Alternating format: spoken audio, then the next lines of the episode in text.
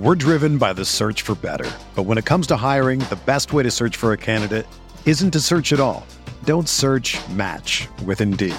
Indeed is your matching and hiring platform with over 350 million global monthly visitors, according to Indeed data, and a matching engine that helps you find quality candidates fast. Ditch the busy work. Use Indeed for scheduling, screening, and messaging so you can connect with candidates faster. Leveraging over 140 million qualifications and preferences every day, Indeed's matching engine is constantly learning from your preferences, so the more you use Indeed, the better it gets. Join more than 3.5 million businesses worldwide that use Indeed to hire great talent fast. And listeners of this show will get a $75 sponsored job credit to get your jobs more visibility at Indeed.com slash BlueWire. Just go to Indeed.com slash BlueWire right now and support our show by saying that you heard about Indeed on this podcast. That's Indeed.com slash BlueWire. Terms and conditions apply. Need to hire? You need Indeed.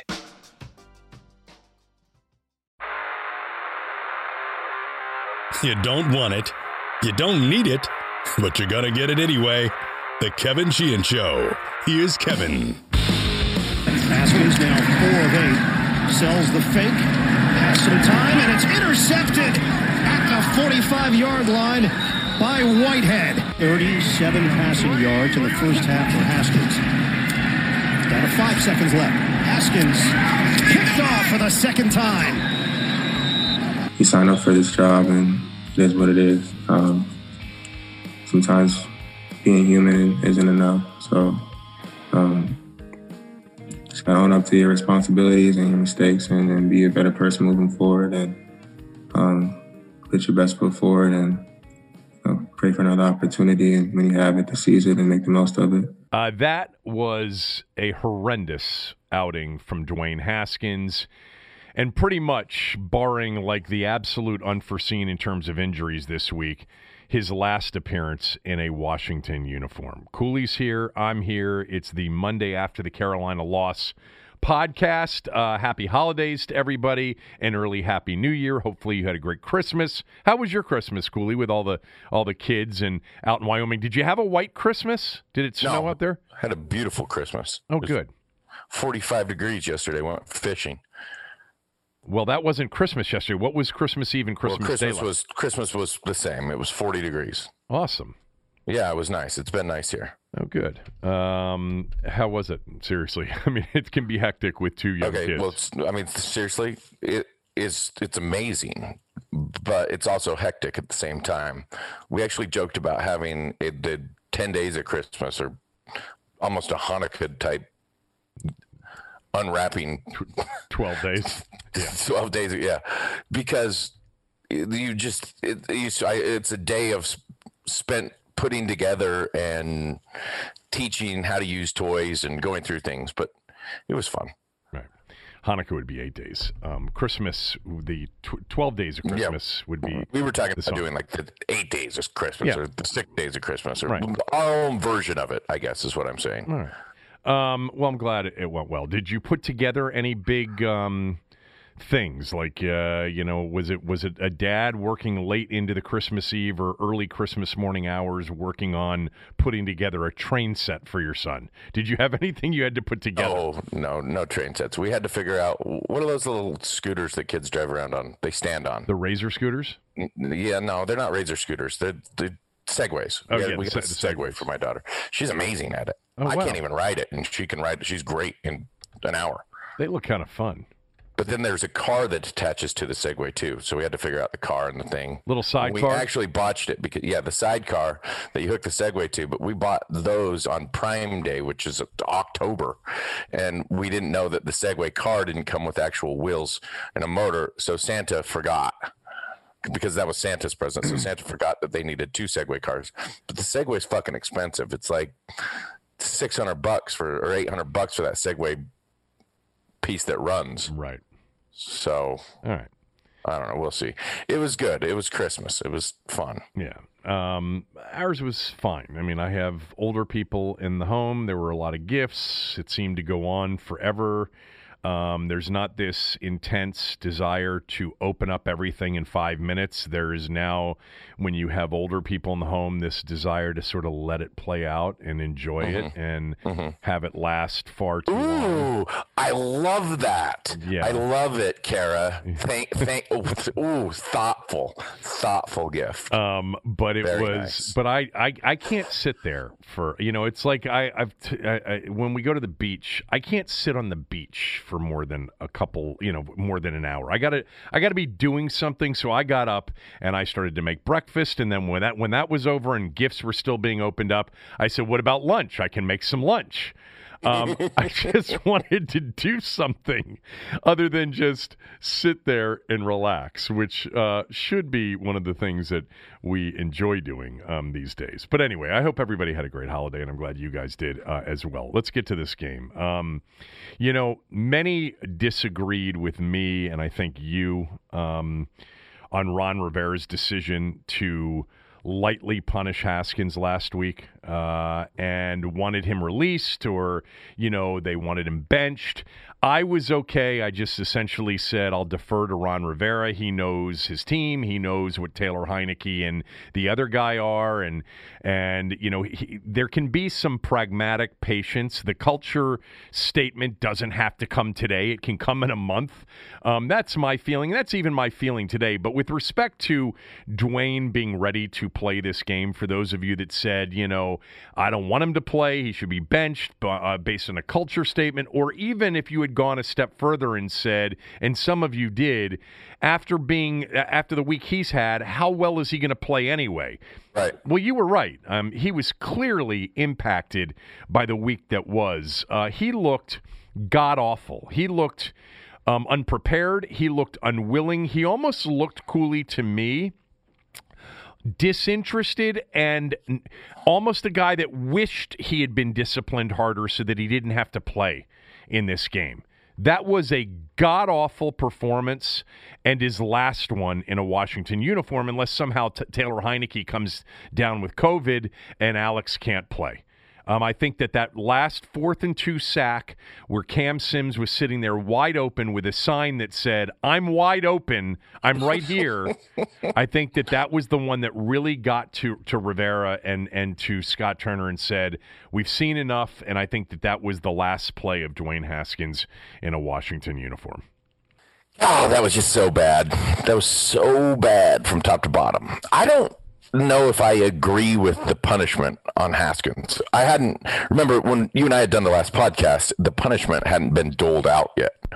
We knew that it was going to come later in that day. I did think maybe if it was your best option to win a game, then you should play Dwayne. So I guess to some extent I do agree. Forty thousand dollars is not very much of a fine for what seems to be conduct detrimental right. to your team. Forty thousand dollars is weak. Stripped of captaincy probably bothers him, but again, weak. I don't know how much you can fine him for that. The NFL is probably going to fine him as well. That said, defer to Ron Rivera. You got to know your guys. You got to know your team best doing. Based off his performance last week, where both you and I graded him as a B, and I thought he played pretty well. Although I do think he felt his way through that game. You maybe think he's giving you the best chance to win, but also knowing that there's some mental there's some mental there to him. Maybe it's not the best situation for him to play. Heinicke, here's my problem. Okay, let's just. You should have played Heinicke way earlier. When should he have benched Dwayne? The way Dwayne was playing, I, I, think after that second pick, even though he was trying to force the ball down the field to make a play, that's when he should have been done. Because he was forcing the ball into something that he did not see at all. Both his picks were. He was stuck on one read and one dude. And if that wasn't it, he was done. He was going to pivot and run left, run left, keep yeah. running to the left. I booted him right 10 times in that game just to force him to go to his right. He had no second thought, no second idea, no idea what Carolina's defense was doing. I noted Uh, early in the game that Dwayne has to feel his way through games, which means he's not prepared coming into games. Now, again, there are a lot of things that go into that. Sometimes you don't know exactly how to prepare as a young player, but it means he's not prepared. So he feels his way through games as he starts to feel defense in the way they're playing him instead of having any anticipation for what is going to happen early in ball games. He was trying to feel his way through this game. So to Rivera's credit, last week he felt his way through the first half and then turned it around late in the first half into the third quarter and then had a pretty good fourth quarter. I think Ron was probably hoping that he would find his way through this game and give him an opportunity into the fourth quarter. And as soon as he didn't, he did make that move. Dwayne wasn't ready to play, though, is the biggest problem. I don't know if he looked disinterested. I just think he looked in awe of what was happening. Like he had no clue and that he had something else on his mind. So maybe there was disinterest, but it wasn't because he didn't like football. It's because he just had something else going on you agree with the overarching um, uh, discussion as it relates to him that that was it for him in Washington. That that final fourth and two was his, where he took the sack and he didn't throw it to the wide open Cam Sims. That we will not see him ever again in a Washington uniform. Totally agree, but don't you feel like that gives you closure? maybe they they still have a chance to make the playoffs. Maybe they still make a run in the playoffs when when Alex Smith, the savior, comes back. But my gosh, if that didn't give you enough closure to move on and say, yeah, that Dwayne isn't going to grow here. We do not have to continue this game of you got to give this young kid time, or no one, no, nobody, nobody feels that way anymore. Nobody does. But that was closure. That was pure closure. Yeah. Okay, good. Had it been last week and then cut him, you still would have been left with that taste of live arm. Make some plays when he has to make some plays. Can feel his way through a game. If he gets more time, could he figure it out? No.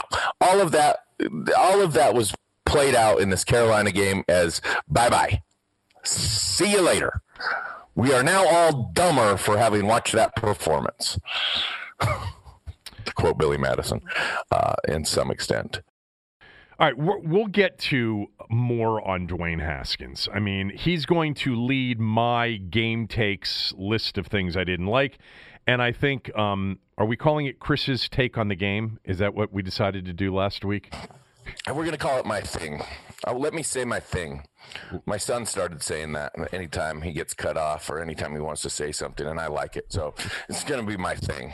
Let me say my thing. You know, let that, me say my thing. That's better than what do you got? That's like, hey, let me say my thing. I like that. Uh, so yeah, when we get to too. Chris's let me thing. say my thing. Um, yeah. You'll probably focus in on Dwayne as well. But, you know, the bottom line is, I, and look, I, those that are listening saying, Sheehan, I mean, did you forget your position? No, I, I, haven't forgotten my position. My position was, you know, from the draft, I didn't want him. And then when I saw him, there was something there that I liked and I wanted to see more of. I completely admit uh, that I wanted to see in August and September 16 games of Dwayne Haskins. Um, I also wanted Ron Rivera to take over this team. And if he didn't want Dwayne and if he didn't see it in Dwayne, I wanted him to make the call on Dwayne, which he did. So I was, you know, I was certainly deferring to Rivera. But I thought coming into this season, look, it's not going to be a playoff season. And at the end of this season, we need to see a couple of things. We need to see that they they made the right call on Rivera. We need to see the defense really take a step forward with that young talent. And we need to know definitively at the end of the year, one way or the other, if Dwayne Haskins is worth it or not? Well, we know for sure that he's not. And by the way, I think we have a good idea that the coach was a pretty good decision and that the team's young defensive talent when coached properly and, and, you know and gets the addition of Chase Young can be something that we can really look forward to in the future but we we have resolution on Haskins and we have resolution on Haskins not because Haskins doesn't have some talent he does but it's because he's a child, he's a toddler. And this has been the running theme with him going back now um, to the old group. And you have to be more than just a guy with a strong arm and a quick release and maybe, you know, the ability to make some plays. You've got to be grown up in this league. This is a guy who identifies with a Disney character. You know, this is this was his next to last chance yesterday. He will get one more chance. There will be a team, a coach or a GM who liked him coming out of Ohio State State that will give Dwayne a, ha- uh, a chance. And if he doesn't grow up, if he doesn't become and almost transform into a professional, then he'll be out of this league a year from now. Mark my words. If he does not, you didn't, you didn't, think it was really professional that on fourth and eighteen he went out on the field to dap up Heinicke. Yeah, what was that about? I mean, seriously. On.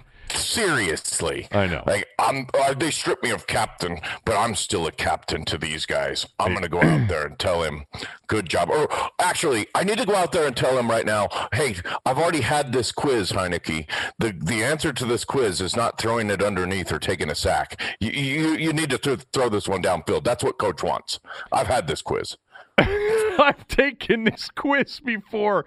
I got the quiz early in the year, and I failed the quiz. Uh, it, was it was a pop quiz, and I wasn't prepared for it. It was a pop quiz. I right. didn't expect this at all. Right. You probably do expect you're going to go for it here, but the thing you need to do is you need to get the first down or score here. Oh my God.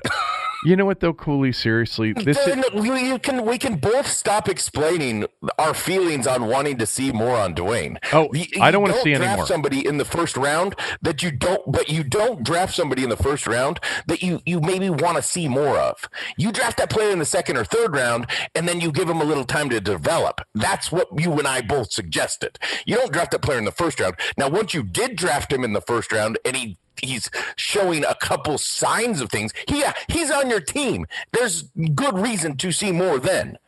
We did want to see more because Washington blew a first round pick on Haskins. Blew it.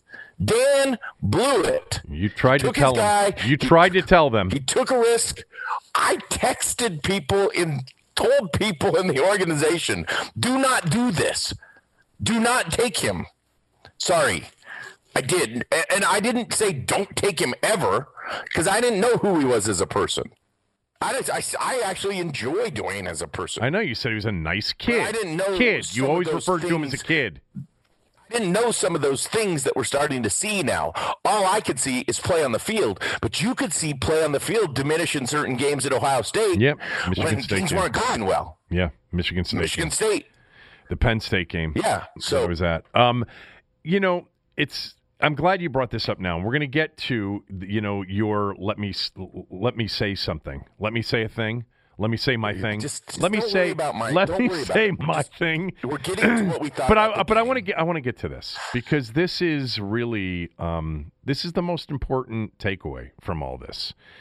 The owner has single handedly wrecked this franchise um, for 21 years. And even though we both know, and others out there know, and some aren't sure, that he took a big step back, you know, over the last decade with Bruce in the organization, and maybe is taking a big step back with Ron in the organization now. The bottom line is, is that he intruded enough to fuck things up.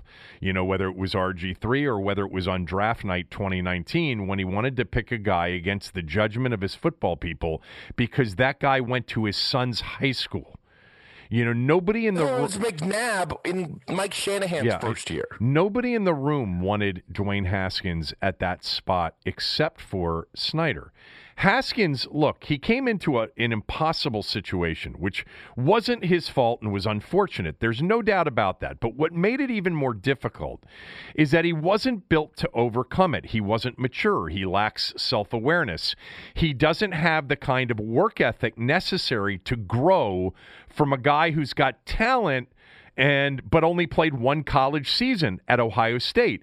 And what bothered the football people was some of that stuff and that's the stuff that the dumb dumb owner never considers because and I mentioned this on radio, he's got a jock sniffing brain that sees a star and maybe even a new buddy at 21 years old.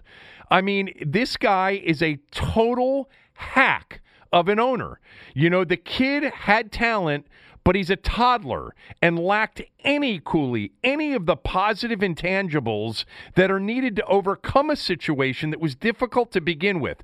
You know, it started with the league done messed up, the draft night party charging people 40 bucks to get in, the selfies when he should have been on the end uh, on the field at the end of the Detroit game, the thing that you know drives me crazy, the taking of Joe Theismann's protected number 7 when the owner basically put it back on Joe disgracefully what a fucking disgrace to put it back on Joe and put him into that situation of having to say no. Joe wouldn't do that, and he was put into a no win situation. The owner knew it. The owner's a child, and he wanted Dwayne, a child, to get what he wanted, which was Joe's number seven, and he got it. You know, Jason La Canfora's pre um, pre Sunday one o'clock games story yesterday on CBSSports.com basically said Haskins is out, but he also implied in that story that Ron didn't like him to begin with. You know, he said that Ron was not optimistic about Dwayne when he got here. And that was my position when he benched him after four games. It was like, look, this was totally unnecessary. You knew it when you, you put him out there. You know, wh- who cares what people and dopes like me want, you know, to see Dwayne for 16? You didn't think he had it, and yet he was out there for the first four. Why? Well, I think we know the answer. The owner said, "Give him a chance. You're going to love him." And you know, Rivera was not very optimistic about it. So, it was it was a sham to begin with, and he had to come back to him because of injuries because his preferred quarterbacks, Kyle Allen and Alex Smith, got hurt. Well, he's not coming back to him again. Um, and he's got to understand, Rivera does, that the root cause of the problem that he inherited is Mr. Snyder as he refers to him. Mr. Snyder fucks everything up and has for 21 years.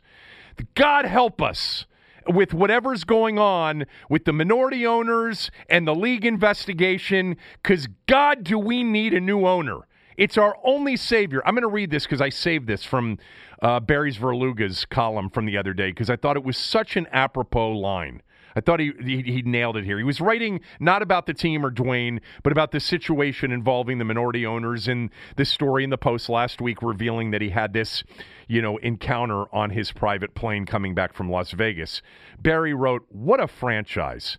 When you root for sports teams, whether it's by birth or by choice, you bring a desire for everyone involved, the players, the coaches, even the owner, to be upstanding, hardworking, trustworthy people." Maybe that's unreasonable. It's certainly unrealistic. But with Snyder in charge, fans of the Washington football team can never fully embrace the organization as a whole because the leadership is so ruinous and something always lurks around the corner. That's what we're dealing with here. And it's so much fun to live in the moment and dissect these games and talk about the games and should they have gone for the fourth and two or should they have started, you know, T- Taylor Heinicke instead. But what lurks around the corner is this ruinous owner that will that fucked up the best of resume coaches that have been here. And it's what, you know, Tommy always says the aura of dysfunction. It will never be eradicated until he is out as owner. It's not going to stop us from talking about these games and analyzing these games and having, you know, a fun time. But we have to recognize that Ron Rivera, I think, is a good man and a good coach.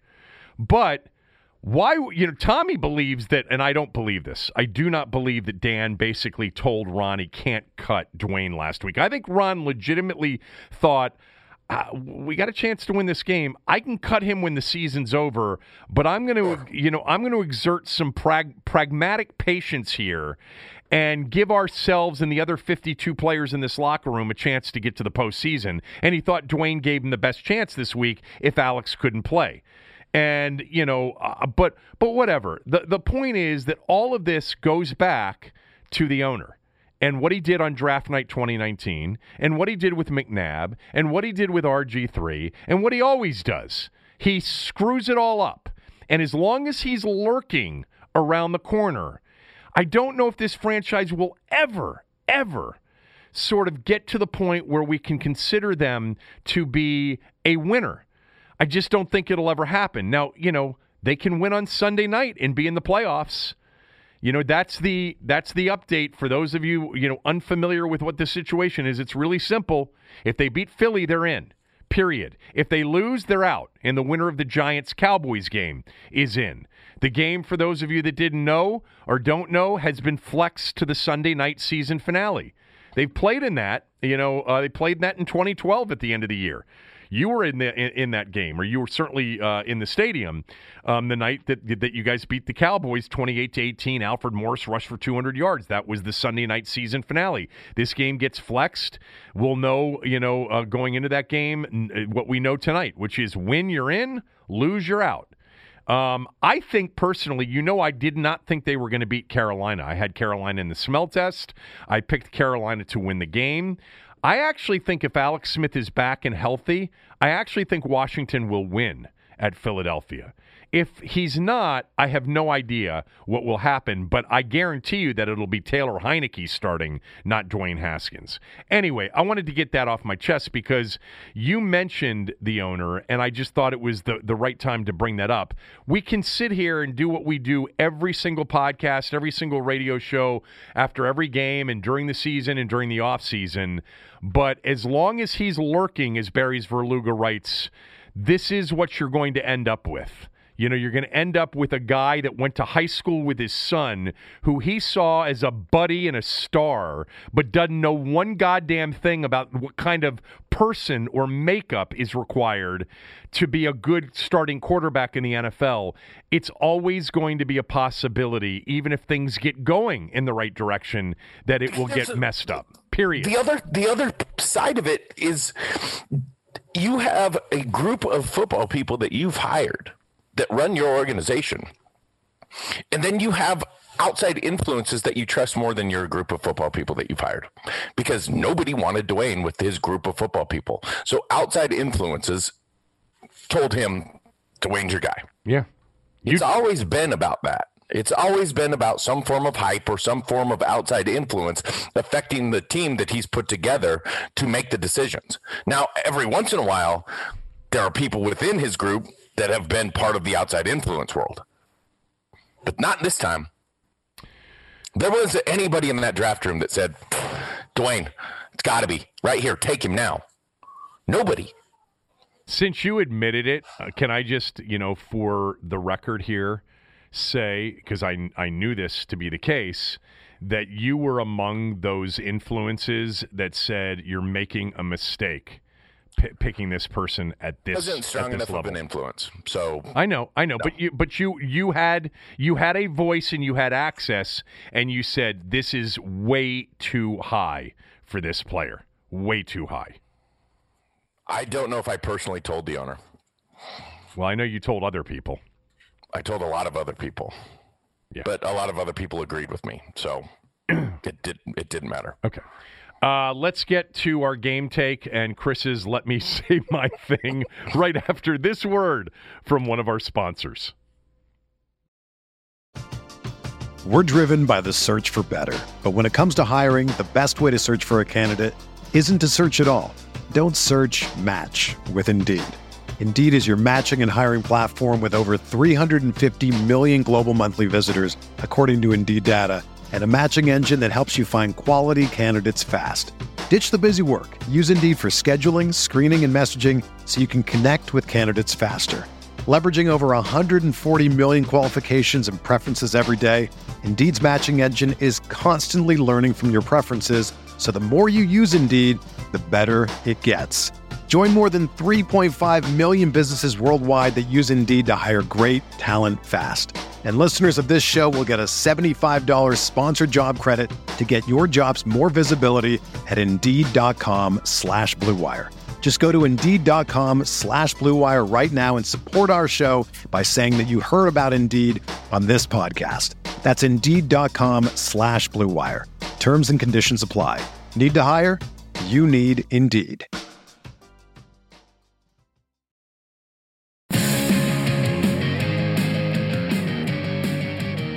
All right, Chris will go first with his let me say my thing, and then I'll get to my game take. Go.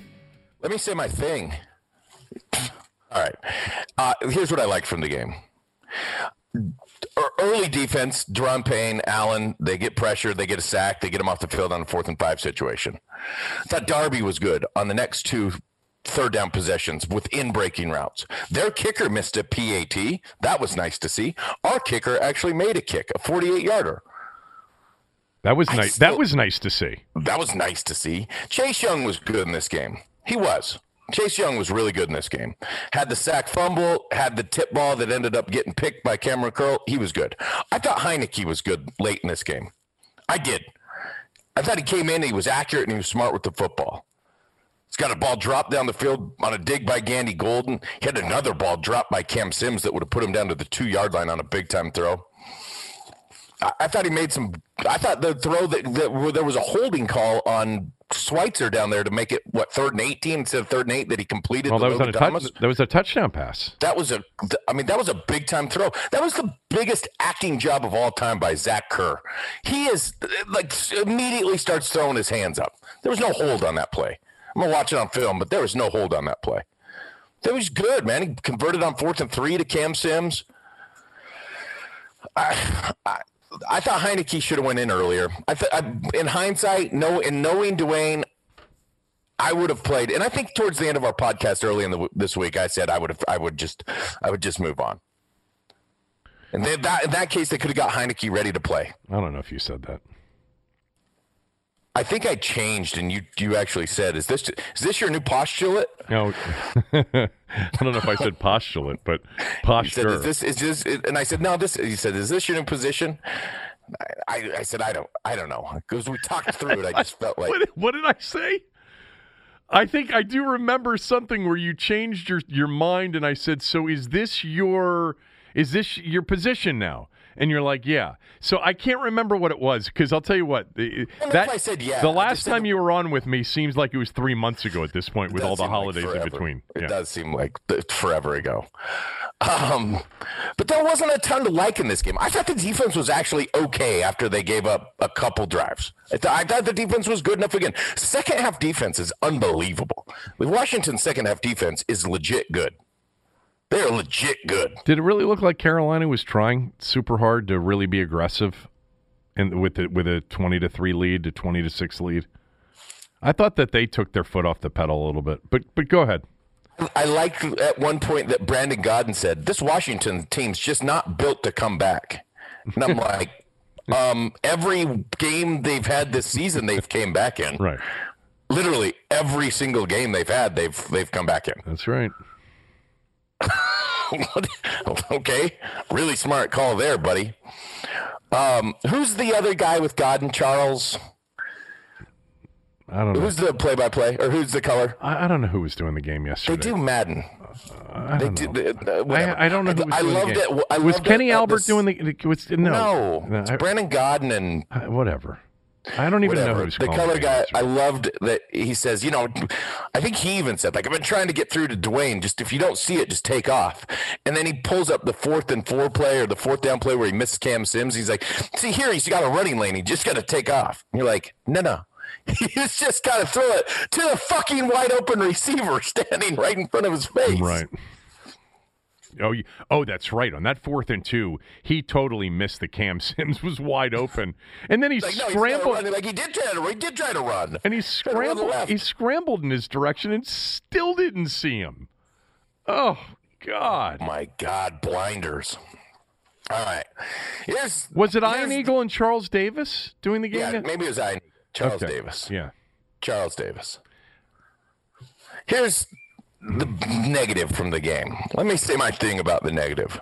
Their first half offense is so bad, so unbelievably bad.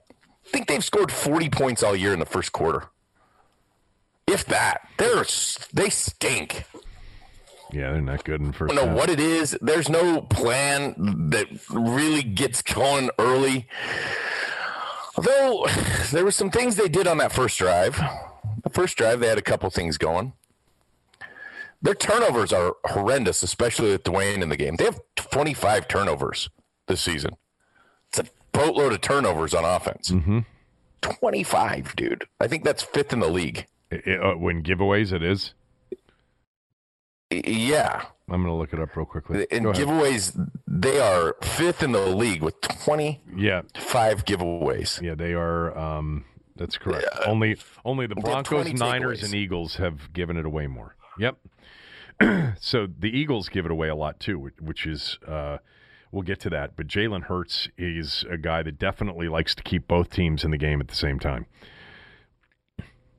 Yeah, there's no doubt about it. And Carson Wentz is also that guy. Uh, oh, in like, I thought Gibson was good. And th- this gets me to. I'm just. Uh, if you're getting yards on first and second down, just keep running it. Yeah. Just keep running it. Yep.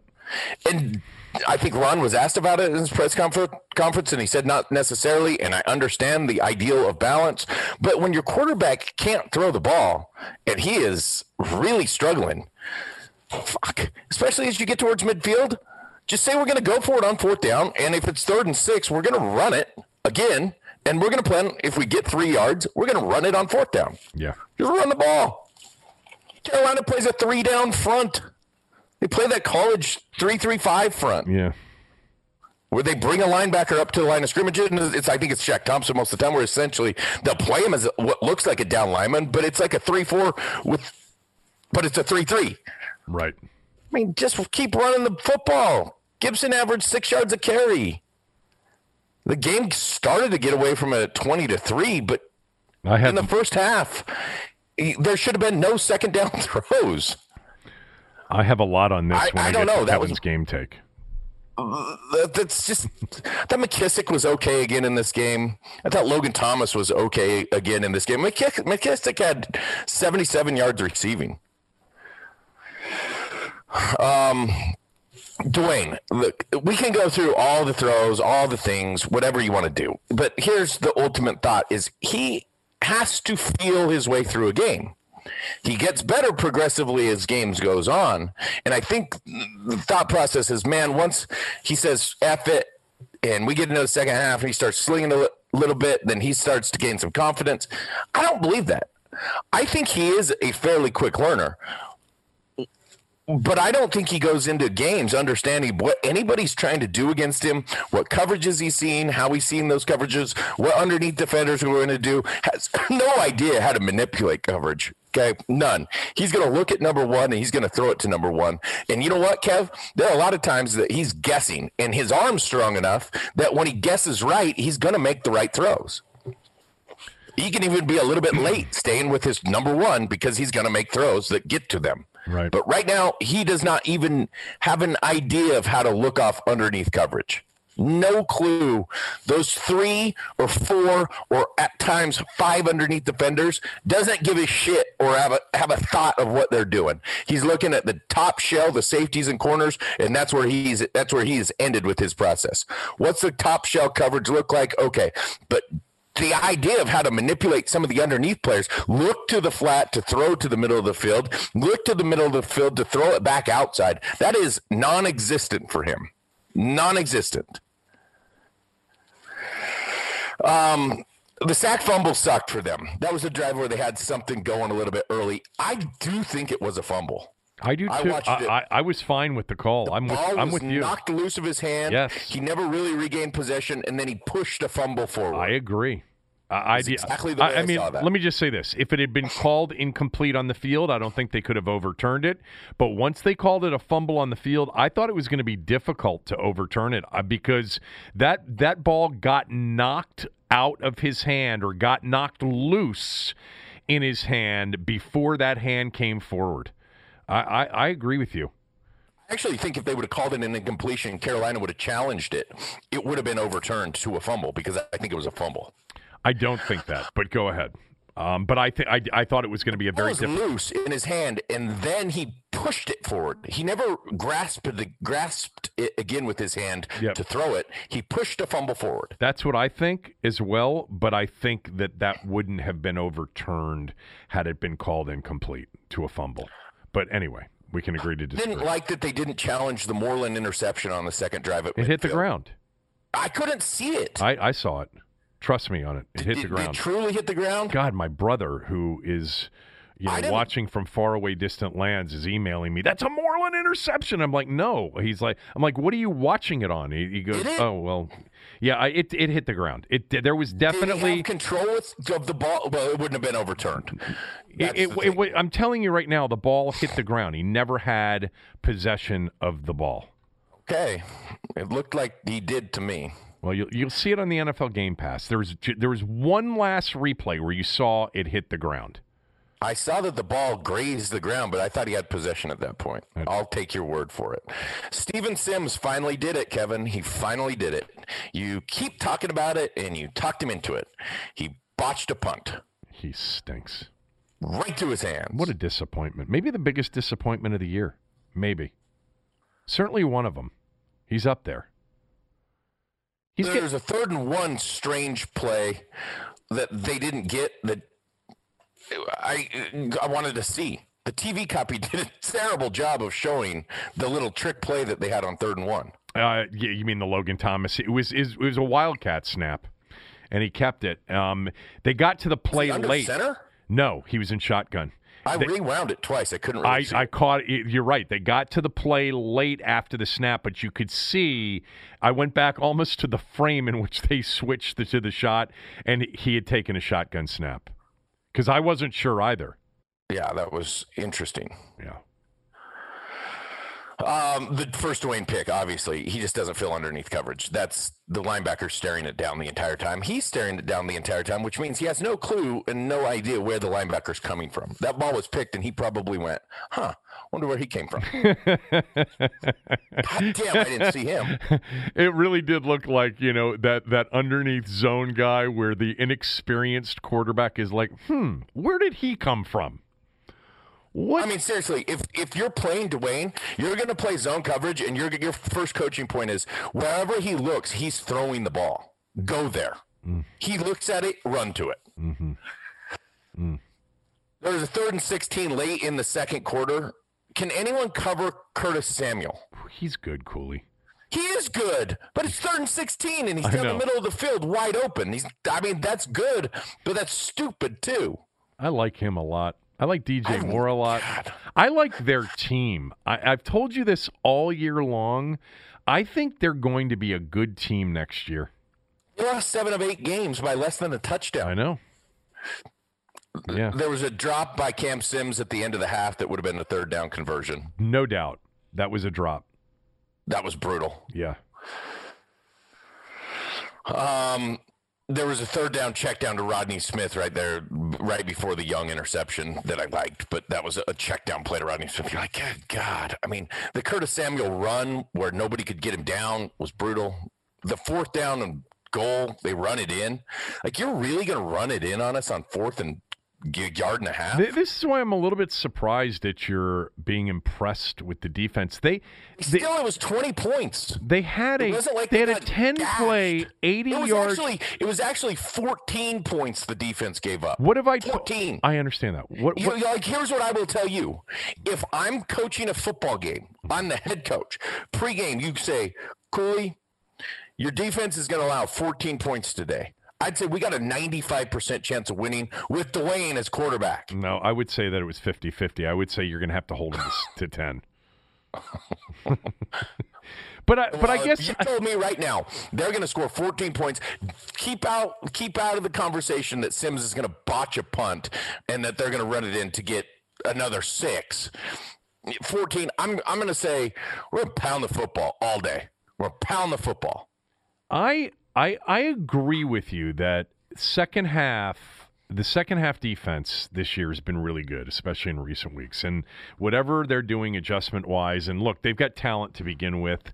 And yesterday, you know, they were they were without Kevin Pierre-Louis. They had Holcomb back. I thought that was huge. You know, Mychal Kendricks came in.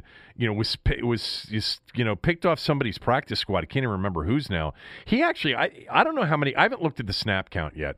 I'm going to pull that up right now. But Kendricks was in there a bunch um, yesterday. I, I I guess I'm. I, I guess I, I agree with you that the second half defense was better. I thought Carolina got very conservative in the second half with an understanding that they probably had enough points to win the game and that the defense is totally capable of changing the game, our defense. Um, but what has been my number one, you know, concern in recent weeks is that are we really a good run stopping team? And we weren't again yesterday. We gave up five and a half yards a carry in the first half, 91 uh, yards, 17 carries. And on a 10 play, 80 yard drive, they didn't throw the ball one time. Do you know how rare that is? A uh-huh. 10 play, 80 yard touchdown drive without one pass? You know, I think that they deserve some of the blame in falling behind 20 to nothing at halftime. You know, obviously, Steven Sims is a big part of that. Dwayne Haskins is a big part of it. And their inability to stop the run in the first half was a big part of it. Cooley, every team that has tried to run it against them over the last couple of months has, for the most part, been able to do it. Not, not very many of those teams have scored points doing it. They give up some yards, but they don't give up a ton of points. They've been a very good red zone defense. That's true. That is true. But remember, the Steelers, the Cowboys, the Bengals didn't even try to run it. And the Lions did and did score a shitload of points. All right. The Giants did and they scored points. Um, Seattle did, but you're right. They didn't. They didn't finish enough. To your point, and Carolina, again, maybe in the second half, had they been in a game that they felt they could lose, maybe they would have been more aggressive in the second half. I thought they feel like they could lose any game because they've given up leads in a bunch of games. They should never feel comfortable. Okay, well they're not Atlanta in giving up leads. Yeah. Um, Mychal Kendricks played eight plays. That, oh, oh, that was it. So it seemed. It seemed he like played. He only played eight plays. Well, still, I, I know I noticed him on the field, and I was I, I, I was somewhat surprised at that. Even though I think late in the week Rivera said Kendricks, you, you know, looks good. It's it's. I mean, they pulled him off the scrap heap this week, and he was in there for nine. St- How many snaps did Hudson play? I don't have the snap count in front of me. Malik Hudson played 17 plays. Okay. All right. And uh, Holcomb and Bostic probably never came off the field in the same no, way. Bostic never comes off the field. Yeah. Bostic never plays well. Bostic's not a positive influence on this team, but you get what you get with Bostic. Yeah. I thought on defense, I thought Young, Allen, Fuller, Darby, Holcomb all played pretty well. I thought Curl was okay, had a missed tackle. I thought Payne played well. Reeves had a missed tackle too. Reeves played poorly, I thought, in this yeah. game. All right. I think, um, I think that was also part of the deep one I talked about with Curtis Samuel down the field. That's my thing, Kev, is there just here's the big thing. There's an aura that surrounds the quarterback that did not support this team. They didn't look like they cared to win a football game at any point in that game. There wasn't Carolina was more aggressive. They played faster. They played more physical, and that was not a, a, picture of what I have seen this Washington football team as through their five or six game span where they got back into the playoff picture. They were the team that dictated the tempo of the game. Carolina dictated the tempo of this game, and somehow, some way, I, I gotta see it's a fashion of the quarterback not really having it. Other than he dapped up Heinicke late, I loved that. That was that was that took that was big. All right, my game really take. My game take. Kevin's game take. Right after this word from one of our sponsors. The best way to learn a language? Immersion. Living where the language is spoken and using it every day. But if that's not in the cards this year, you can still learn a language the second best way, and that's with Babbel. Be a better you in 2024 with Babbel, the science-backed language learning app that actually works. Don't pay hundreds of dollars for private tutors or waste hours on apps that don't really help you speak the language. Babbel's quick 10-minute lessons are handcrafted by over 200 language experts and help you start speaking a new language in as little as 3 weeks. Babbel's designed by real people for real conversations, and their tips and tools are approachable, accessible, rooted in real-life situations and delivered with conversation-based teaching so you're ready to practice what you've learned in the real world. Here's a special limited time deal for our listeners. Right now, get up to 60% off your Babbel subscription at babbel.com slash bluewire. That's 60% off at babbel.com slash bluewire, spelled B-A-B-B-E-L dot com slash bluewire. Rules and restrictions apply. Pay attention. Here's Kevin's Game Take. All right, some of this I'm going to avoid because it would just be repetitive based on the conversation that we've that we've already had. But I will mention it without getting into into uh, great detail. Uh, the list of things that I liked starts with Chase Young. Um, I think he has wrapped up the defensive rookie of the year. Uh, he accounted for for two turnovers yesterday. He had multiple, I think, four tackles, had a sack, had multiple quarterback hurries, deflected a pass or two, um, forced fumble, forced interception, fumble recovery. The dude's an absolute beast. Um, Chase Young, uh, I loved. I loved Antonio Gibson in this game. His return, he was healthy. I'm I'm continually. I, I don't. Maybe I shouldn't have been surprised. I guess I just got hung up on Memphis wide receivers slash running backs being super fast but not so powerful. God, is he powerful? Um, he had nine carries for 67 yards in the first half. He had one carry for minus six yards in the second one. half. I'll get to this in more detail on the list of things I didn't like. Toss play. Yeah, but I loved Antonio Gibson and his return, and it really makes me think that with that kind of production from him, and by the way, there's a lot of yards after contact with him. Um, the pi- the pile moves forward with him. Uh, I think mm-hmm. that they're you know they're with really good defense and you know an offensive model that maybe changes a little bit if the quarterback isn't you know capable, whether that's Alex or Heinicke. Um, God, Gibson's return was huge. I thought Ronald Darby and Kendall Fuller in this game were both very good. You and I have talked about Kendall Fuller sniffing out bubbles and screens better than any player. Like going back to his first two years here before he got traded in the Alex Smith trade to Kansas City, yep. he really anticipates so well. Um, and I think, you know, Fuller's had a couple of games, you know, where we've been like, whoa, but, you know, in this day and age in the NFL, there's no corner that's going to be perfect. There's no corner that's going to play a game that's like 100% clean. It's almost impossible in this day and age. I think Darby was a hell of an addition, and I think he played really well yesterday. I think he's played well. I thought Fuller was outstanding yesterday um, also. All right, um, the list of things. It, by the way, I think Daron Payne had moments yesterday. I think John Allen had moments yesterday. I think Montez Sweat had moments yesterday. I thought Cole Holcomb had some moments yesterday. But it's hard for me to really sit there and go through a list of you know defensive uh, stalwarts during the game, and and they were better in the second half. There's no doubt about it. And the defense certainly didn't cost you the game. Um, but they gave up too many yards on the ground. They gave up too many yards downfield. You know, they there were big plays in this game. There was a 45-yard run. There was a 44-yard catch, both by uh, by Curtis Samuel, um, and uh, you know, and and they were missing their their starting left tackle and backup left tackle um, in this game. Um, anyway, that's the list of things that I liked. The list of things that I didn't like. Um, look, Dwayne sucked. There's no other way to describe it. Her, his first half was about as bad as it gets in the NFL. It's interesting. We have had two halves by quarterbacks this year for this team the Alex Smith um, second half against the Rams and the Dwayne mm-hmm. Haskins first half yesterday that are about as bad of, of, of halves as NFL quarterbacks can produce 36 yards passing, um, two interceptions, a fumble. Um, he was utterly unprepared, and I thought uh, completely overwhelmed by the week and the magnitude of the game. His accuracy was off with the first throw. He threw it behind Logan Thomas. He threw a ball to Antonio Gibson on a little, you know, uh, almost yeah. check down, planned check down that missed by eight feet. It was just horrible. Um, the fourth and two of the second drive of the second half was the play that got him benched.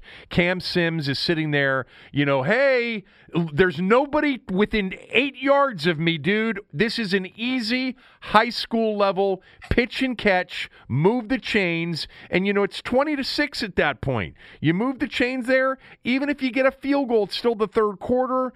Um, and he completely panics, flushes left, gets sacked, and even when he's scrambling, there's Sims. Hello, and he just he can't. That was can't the play. Read can't read a simple spacing concept. there, there's that was the play. That was the play where Scott Turner, you know, uh, said to Ron Rivera in his ear, "Get him the hell out of the game. He cannot see." I tweeted at right after that play. I said that may be it for him, and it was. And when I say it, I mean it's over uh, for him.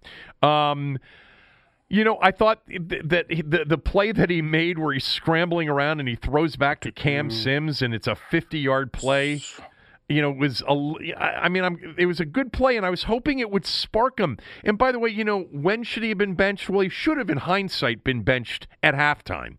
Um, Rivera said after the game uh, definitely at halftime. Hindsight should have been Tuesday. Okay, okay, th- th- that's real hindsight. Game hindsight, um, halftime. Uh, but what Rivera said, I actually don't have a problem with his explanation, which was, and it sort of uh, dovetails with you about how he sort of figures it out as the game goes, and that's what we've seen from him, including going back to the opener against Philadelphia, including against Cleveland in the second half. You know that that eventually he kind of gets there um, because he's unprepared to start, and then maybe he starts to figure it out. And I think that Rivera was probably thinking, if I can get his second half from last week, we get a ch- we have a chance. okay. So um, anyway, uh, he was god awful. Uh, it was, you know, he at six feet four inches tall. He had he had two or three balls deflected. By the way, Derrick Brown, who I loved in that draft last year from Auburn, he is turning into a monster. Um, I, I, I I think I said to you that obviously Chase Young, but if they were to trade back and they picked up two picks, and I, I'd want the quarterback and I'd want Derrick Brown. He started off very slowly, um, but he is turning into a dominant player. Watch Derrick Brown of become one thought. A lot of people thought Chase Young started slowly, yes, statistically. statistically. Um, the turnovers obviously are on the list of things I didn't like. You can't turn it over four times and a half and win in the NFL. Uh, Steven Sims Jr. set the tone for this football game with his muffed punt that turned into a touchdown. There is zero chance I would have him back on punt returns in the game against Philadelphia. In fact, if if my receiver core is healthy, I would probably deactivate him for the game. He has the equivalent of the yips right now. He is lacking in confidence on punt returns. Even when he makes a catch, it looks a little sketchy. Um, he will cost you a playoff spot if you put him back there on punt returns. I don't know if Isaiah Wright is that much better. Um, but Sims is a fumble or drop pass waiting to happen. One of the biggest disappointments of the year. He is a net negative to this team right now. On the list of things I didn't like, uh, as I mentioned to you before, I just don't know how you give up 91 first half rushing yards, 5.4 yards per carry, and give up a 10 play, 80 yard drive, all runs, and think that the defense was good enough in the first half. I didn't think it was. Um, I thought it was better in the second half, but I also think to a certain degree, Carolina figured they had enough points and that the only way to ruin that was to let Chase Young ruin the game, which he nearly did, you know, um, with the, uh, the turnover forces in the second half. Um, I think their run defense, in, in many ways right now, is a bit of their Achilles heel. Uh, we'll see um, as if the season goes beyond next week. Um, but it, it's my biggest defensive concern. And then as it relates to Scott Turner, the bottom line is they came out in the second half. After uh, I will concede this point, the score is 20 to 3, and Carolina has opened up the second half with an eight minute drive against that defense that you said was so great in the second half. Eight minutes, 13 plays, 45 yards. The clock is now winding down in the third quarter, and you haven't touched the ball on offense. Now, Chase Young gets the strip sack fumble, and it gives the ball to the offense 15 of the first 16 calls after Antonio Gibson had 67 yards and averaged 7.4 yards per carry in the first half. 15 of Scott Turner's 16 first 16 play calls were passes. And with that quarterback yesterday, I thought for the first time this year, pretty much, I really thought Scott Turner didn't feel the game enough. But again, the score often dictates the run pass ratio. I sort of understand that. The eight minutes that they took off the clock to start the third quarter put them in this bind of feeling we got to get it quickly. Um, but I, I think that they did not run the football anywhere near enough uh, when they when they had success doing it. What'd you say? He had some cool plays. I agreed. He had some cool plays drawn up, though. He had some things he wanted to get to. Yeah, well, I guess. Um, I wanted to just mention a couple of, of observations. That's a joke. I'm joking. I know it is. I know it is. Um, a couple of other quick observations on that 10 play, 80 yard drive. Part of why they were able to go for it on the fourth and goal from the one rather than force a field goal on a fourth and goal from the two was they had 12 men on the field defensively. That wasn't very good. Yeah, exactly. Uh, you know, um, we we mentioned. Oh, God, I haven't gone and looked at this. When Haskins made maybe the first decent play of the game for him, where he rolled left on a third and eight, and he threw to Sims Jr., who had the only good play of the day for him, and he caught the ball on the sideline and he got two feet in. Did you, did you think Dwayne was close to crossing the line of scrimmage? I need to go back and look at that again. I haven't. Obviously, Carolina didn't, so I'm sure I'm way off on that. But I thought it looked like he had gone beyond the line of scrimmage on that throw. He was certainly close to it, I think. Maybe not.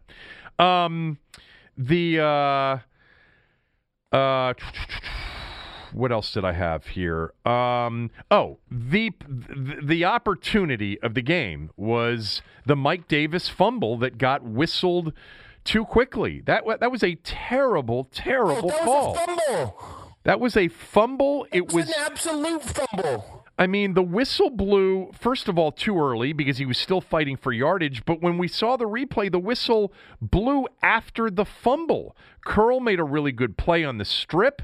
And it was just a, you know, Gene Steratore, who I love as, as a rules expert. And I mean, he was one of the great college basketball referees, one of the great lead NFL referees. And I think he's really good on CBS's, um, uh, you know, Mike Pereira role.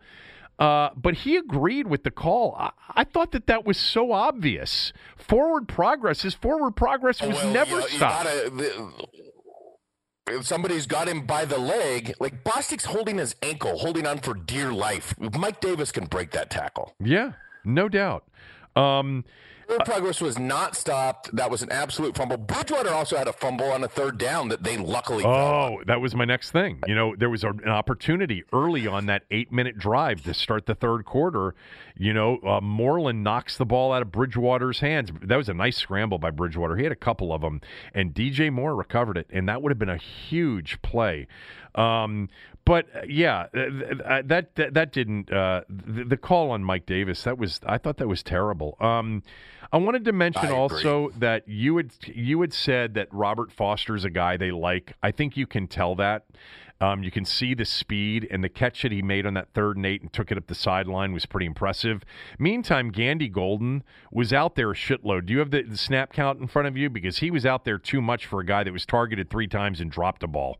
Um, uh, I know they like him, and, and I'm sure that, that he'll develop into a good player. They didn't have McLaurin. I understand that. I understand that. How many snaps? He played 59 snaps. Wow. I didn't know it was he that nothing many. for them. No. Um, Taylor Heinicke. Uh, you know, my question for you is: Did you see was Carolina playing soft? I know they weren't playing prevent. Yes. Were they playing soft? But he was still made. He's they were playing soft, but he still made some throws down the field. Yeah, he did. That's why I was going to say even so if they were, they were playing, soft, soft, he, he made a big. Th- yeah, he made big throws. Golden dropped one in the middle, and Sims dropped one deep. And Those Lo- down Lo- the field throws. Logan Thomas had a chance to bring one in deep too. You know, he also had a ball that was way overthrown that should, that should have been picked. Um, I, he did have one throw that was, ugh, but he the but he also had a nice scramble play. Yeah, I look, I have no idea whether or not Taylor Heinicke should. For those of you that said Alex Smith's going to start, Alex, if Alex Smith is 100, percent he starts. Period. For those of you that think you saw enough from Taylor Heinicke that he should start over 100% Alex Smith, I, I don't think that that's. I just don't think you know enough uh, to to say that. Um, you don't. So, uh, uh, but uh, you know, I don't know. I, I put it this way: I think if Alex Smith is 100 percent and plays, which I think is a big if, I actually think they're going to win the game Sunday night. I think if he isn't, they're going to lose the game. But then again, I don't know what to expect from Taylor Heinicke. I have no idea. What is clear, and Ron Rivera made this very clear after the game, is Heinicke knows the offense and he went through his progressions and he he pointed out almost as a way to diss Dwayne. You know, he found where you were supposed to go to, with the ball and he threw it there, and and uh, he was in the system last year, you know, in Carolina. So that's why he's got some familiar familiarity with it. So there you go. By the way, I thought the onside kick was a really good effort. I thought it was a nice little onside kick deal. They didn't get it. They it was recovered, but I liked the way the ball was hopping around there, and I thought for a second there was going to be a chance. Um, I also just wanted to mention I cannot stand anymore, especially when you don't have any offense. Danny Johnson on kick kickoff returns, letting the ball basically hit at the goal line. Like if it's coming down at the goal line, I know I, I, know he's being instructed to do it. Teams really just want the ball at the 25. They don't want to risk the penalty that, you know, now they got to start at their own 14 or 15 yard line. I understand that. But when you need something, and I actually think the returns he's had this year, he looks like a decent returner. But the, he's choosing not to return. Also, Sims Jr., I forgot to point out, let a punt sail over his head and bounce inside the 10 yard line. Yep. I've had enough of him. Would you have fielded that punt at that point? Uh, but me? No. You should actually you should actually call that a thing that you liked in this game. Oh no. They should if they don't have a guy that can field punts, they they should just rush 11. Yeah. And let it let, let whatever happens happen. Right. I, you know what? Who are their potential punt returners on this team? We, we've seen Isaiah Wright back there. Okay. Um, in a you're not going to put Terry McLaurin back there, especially if he's not healthy. And I have no idea if he could do it anyway. Um, I have no idea about AGG as a punt returner. Um, you know who I think could return punts is Gibson or McKissic. Why couldn't McKissic return punts? Why can't McKissic return punts? But I, I Cooley, if they have 15 back there returning punts, they should have their heads examined on Sunday night because this guy doesn't want anything to do with it. Do you know? I mean, that's got to be his fourth uh, botched fumble, not necessarily lost, but botched return this year. And Isaiah Wright had one or two also. So I'm not so yeah. sure he would be a lot better. Um, anyway, uh, that's my game take. I wanted to talk real quickly about the rest of the NFL. You watched some games, I watched a bunch of games, but I want to start with the Saturday night Miami Oakland game because this was one of the great endings of a game this year. And God damn, do I love I just love Ryan Fitzpatrick. There's just something about this guy that is so likable. This game, if you didn't stay up and watch Saturday night, first of all, Miami's playing for their playoff lives. So are the Raiders, although the Raiders' chances were much um, longer, uh, even if they won the game. But the final five minutes of the game were just it was un, it was incredible. But Fitzpatrick comes into the game with about nine minutes to go. They're trailing sixteen to thirteen in the fourth quarter because Tua really did not look very good. I mean, and this is against a bad defense. You know, people have carved up the Raiders defense, and Tua just I don't think he saw the field. Um, you could tell he was really struggling. Fitzpatrick comes in, they go right down the field, field goal 16 16. Uh, then the Raiders uh, answer on uh, uh an 85 yard bomb to Nelson Agholor, but they miss the extra point. It's 22 16 Raiders, three and a half to go. Here comes Fitzpatrick right back down the field, throws a pass underneath coverage to Myles Gaskin, the guy from the University of Washington who was just an explosive player. Gaskin cuts back, uh, is in the middle of the field, cuts back to the sideline, takes it to the house. They're up 23 22. Here come the Raiders. They get a, an, an unbelievably awful DPI call on Miami that sets them up in a position where they have the ability, Cooley, to run the clock down and kick a go ahead field goal. Now, this is really an interesting setup.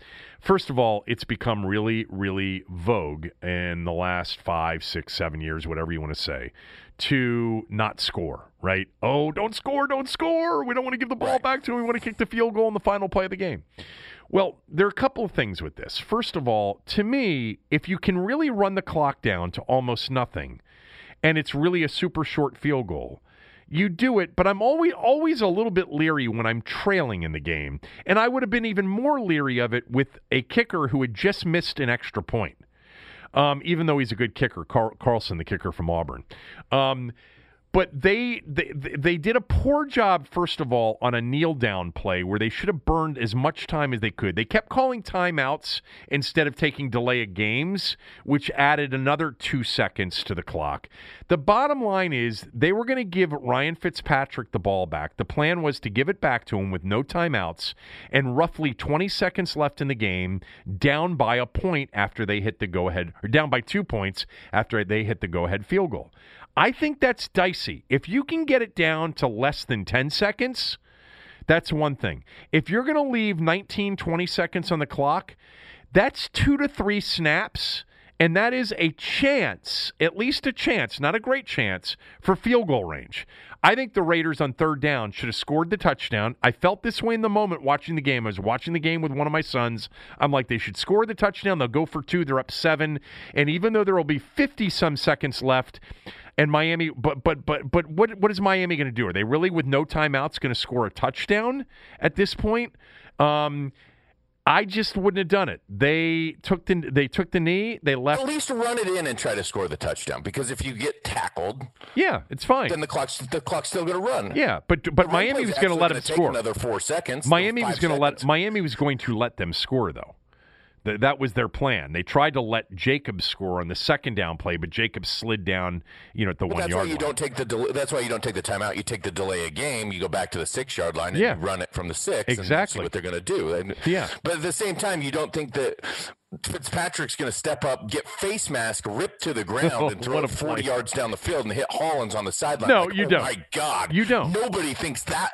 That's the play of the year by a quarterback in the NFL. Cooley, you don't think that, but you know what you you you you know what You is do know that you suck as a cover two team if you're Oakland because they can't play cover two. They shouldn't stay in cover two. They fired their coordinator. Now all they do is play cover two with Marinelli, and they can't get over to the top to Hollins. But Cooley, I mean, uh, but Cooley, with 20 seconds to go, amazing. With 20 seconds to go, you don't expect what happened to happen. Fitzpatrick, for those of you that missed it, throws a 35-yard pass to Mack Hollins, who gets out of bounds. But there was also Fitzpatrick, who was a prayer as he was getting his helmet twisted behind his head. So they added 15 yards to it, which put him in automatic field goal range. But with 20 seconds to go, you can get, you know, a comeback to the sideline for 14 yards out to the 39 yard line. And now there are 14 seconds left. And then you could get, you know, a play over the middle for 20 yards and a quick spike. And there's one second. 14? Yeah, 14. 14, you can do it. 14, you think you can get it over the middle? Yeah. That's five seconds. No, no chance. With 14 seconds left, you're going to throw something that's going to take six seconds, and then you're get, so now you're down to Eight. eight, and you're going to spike it in eight Uh, seconds. Belichick's done all this. It's like 14, it's somewhere between, depending on the length of the throw, 14 to 16 seconds to throw the ball down the middle of the field and get a spike. But it, it would be close. But let's just say the first one went to the 38 yard line, okay? And now, in it, and by the way, you could do that in four seconds, and now there are 15 seconds left. And let's say you do take a shot down the middle of the field, and you get it to their 40, and you get the spike with one second left. You're kicking 20 seconds to go is not impossible for field goal range. Okay, it's not. And I actually think that it's better odds on field goal range with 19 seconds left from your own 25, no timeouts, than a touchdown is from your own 25 with no timeouts and 45 seconds left or 50 seconds left. I, I think that that's. I, I, that's what I think. One hundred percent. Okay, so I would have taken. I would have scored the touchdown. Yes, me too. Um. Anyway, what a great finish! Fitzpatrick's reaction with Gesicki, the tight end from Penn State, when the kick went through and they won the game was priceless. This is a guy, 16 year career. Do you remember his first start as an NFL quarterback? Very first start. you don't. He started for the Rams in 2005 against the St. Louis Rams, against your Washington Redskins in the start of that, you know, four to five, whatever, five game win streak to end the season. You guys won the game. Fitzpatrick was the starter in his first NFL start. You guys won the game 24 to 9. There was a big kickoff return or punt return in that game. I forget. Um, and that started the run to the 2005 uh, postseason. Um, but anyway, uh, Miami can beat Buffalo. Buffalo basically has nothing to play for. I'd actually really like to see Buffalo, uh, Miami in the in the postseason. By the way, Brian Flores said after the game, he said that two is going to start against the the Bills. I wouldn't start him. I would start Fitzpatrick. Um, but anyway, um, the other games. Uh, how frustrated? And I know Jared Goff broke his hand and or his thumb in this game. How frustrated do you think Sean McVay is with Jared Goff? Can't stand him. I actually think everybody really likes Goff, but Goff played so bad in this game. I watched a lot of the Rams game. He missed throws. He made stupid decisions. There was one play that I think you could see Sean's frustration if you watch this game completely. That on uh, somewhere around a third and eight, Goff takes up scrambling up up the middle and then slides a yard short of the first down marker. And that, he comes over to the uh, sideline. And McVay looks at him like, dude, like, what are you doing? We want the slide, but like maybe dive there or get the like know where you are on the field. My God. Uh, I think I think incredibly frustrated with Goff. Um all right. Uh, by the way, um, the news, and this just came through. Um, R- uh, Rivera announced moments ago that Haskins is moving back to third string. Alex Smith, will start if he's healthy, and if he can't go, then it will be Tyler Heinicke. Um, so there you go. Official Dwayne Haskins back to third string. Ron Rivera said about Haskins sometimes you have to go through some hard knocks, sometimes you have to reach rock bottom. Um, his rise from rock bottom will ha- happen elsewhere. I don't think there's any doubt about that. Um, the only other game off quickly, but how good was Ben and the Steelers in the second half of the ball game against the Colts? So I read this. I, mean, I read this story. Dead. I read this story about this game. You know, they, apparently the Colts were calling out all of the signals in the first half. Ben comes out in the second half and resorts to like last year's calls with some of the players, and they lit they lit up the Colts in the second half and put the Colts now in jeopardy of not making the playoffs potentially. Yeah. That that was a phenomenal. You know, the Steelers were a smell test pick. Smell test was five two and one after a six one and one weekend. Um, I'm almost back to 500 for the year. It takes a while, Cooley, but I've worked my way back there. The Rams was one of my were one of my losses. I really felt like they defensively played well enough to win that game. They were really good on defense, especially early in that ball game. Seattle couldn't run it against them. So one last thought for the day, and it's this you know, the Cowboys offensively turning it up with Dalton. They are turning it up with Dalton, man. And I know Fletcher Cox got hurt in the game yesterday, but their receivers, Cooper and Lamb and Gallup, then all of a sudden Elliott's going over 100 yards. If they do get in and Washington loses to Philadelphia and they beat the Giants, the Cowboys, by the way, are two and a half point favorites over the Giants. Washington is a one point underdog at Philadelphia. Second straight week, they're playing a team that has nothing to play for, and they're going to be an underdog um, in that game. Now, it would not surprise me, Cooley, if it becomes apparent that Alex Smith is going to be the starter. If that line changes a little bit and Washington's favored by game time, that would have surprised me this week against Carolina. It would not surprise me against Philadelphia.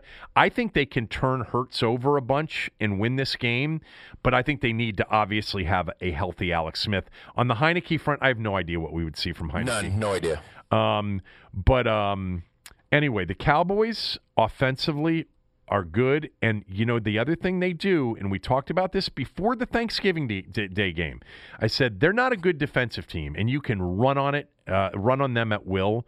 But they do have speed in their front seven, and they do rush the passer well. And they did that yesterday again and, and wreaked havoc uh, on Hurts on some of these plays. Uh, forced three turnovers on the day. Hurts had two fumbles, one lost fumble, and two interceptions in the game. Three total turnovers in the game. And the Cowboys outscored the Eagles 34 to three over the final three quarters. They've won three in a row, and I think they will beat the Giants. Daniel Jones is stationary. He can't move. Yeah. Cannot move. And that changed their season profoundly. I mean, you can think what you want about Daniel Jones. This team with a healthy Daniel Jones was playing good football. And once he got hurt in that Bengals game and Colt McCoy, it, their season was over. I mean, so Daniel Jones, it turns out, was the most valuable player for the Giants this year. I don't think you can understate that. I don't think you can overstate that. Excuse me. I think he, uh, he, he, Daniel Jones is going to be a player for them, but that injury derailed their season. I think the Cowboys win that game, and then you know I think Washington's got a good chance. That's my first blush. We've got plenty more. I did not feel good about the Carolina game last week. I put Carolina in the smell test. It was painful. I predicted Carolina to win. I think right now I think Washington's going to beat Philadelphia and win the division. And then it'll be most likely Tampa here in the first weekend if they can win the division. Um, I guess that's it. Uh, that's all I have for the day. You, you got anything else? No, I we'll get into a bunch more tomorrow, and we got the film breakdown as well tomorrow. But it's an interesting question in the NFC East. I'm, I'm going to ask you tomorrow. Who would you rather play? um, yeah, uh, because it's two totally different. There, there are three teams that anybody could end up playing here this week. Well, the, the team that you'd, you'd love to play would be the Giants because Daniel Jones doesn't look like he's going to be healthy. Yeah, I know, but he's going to continue to get healthier, and their yeah. defense has got something to it. Dallas is up right now, but who are they? God, what a season! Who would you least want to play? Who would you most want to play? It's really, I think week in and week out, that's changed to the NFC East. To right now, pro- probably you wouldn't want to play Dallas. But then that said, if Alex is playing and you got a consistent form of Washington with the defense that Washington had has, then maybe you don't want to play Washington. I don't know. Yeah, you don't want to see Chase Young and Montez Sweat, you know, um, in, in, a in a game because he really can. I mean, we've seen it now. The two of them, the, the defense, Chase Young mo- more than anybody else, can really totally using the phrase that I love, wreck a game and yeah. keep your team in a game when it's not very good on offense. By the way, one last thought. We sort of mentioned this earlier. It is funny how, you know, context is everything, which is why at the beginning of a season to say, you know, what kind of season would you be happy with? Well, at the beginning of the season, we would have said if we learn that they got a pretty good coach, that their defense is legit, that we got an answer one way or the other on the quarterback. And oh, by the way, they went six and ten or seven and nine.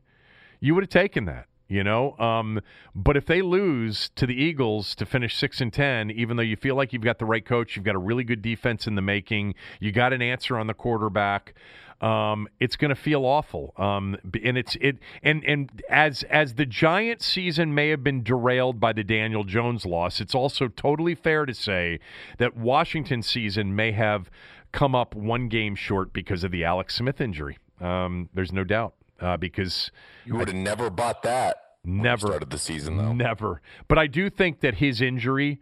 Um, and it makes it very clear that he can't be your number one next year that you're going to have. You, he's not going to be able to play 16 games. He's not the answer, um, but he's the answer on Sunday and in January. Um, beyond in January if they can get there. All right, back tomorrow with Cooley's film breakdown. Have a great day.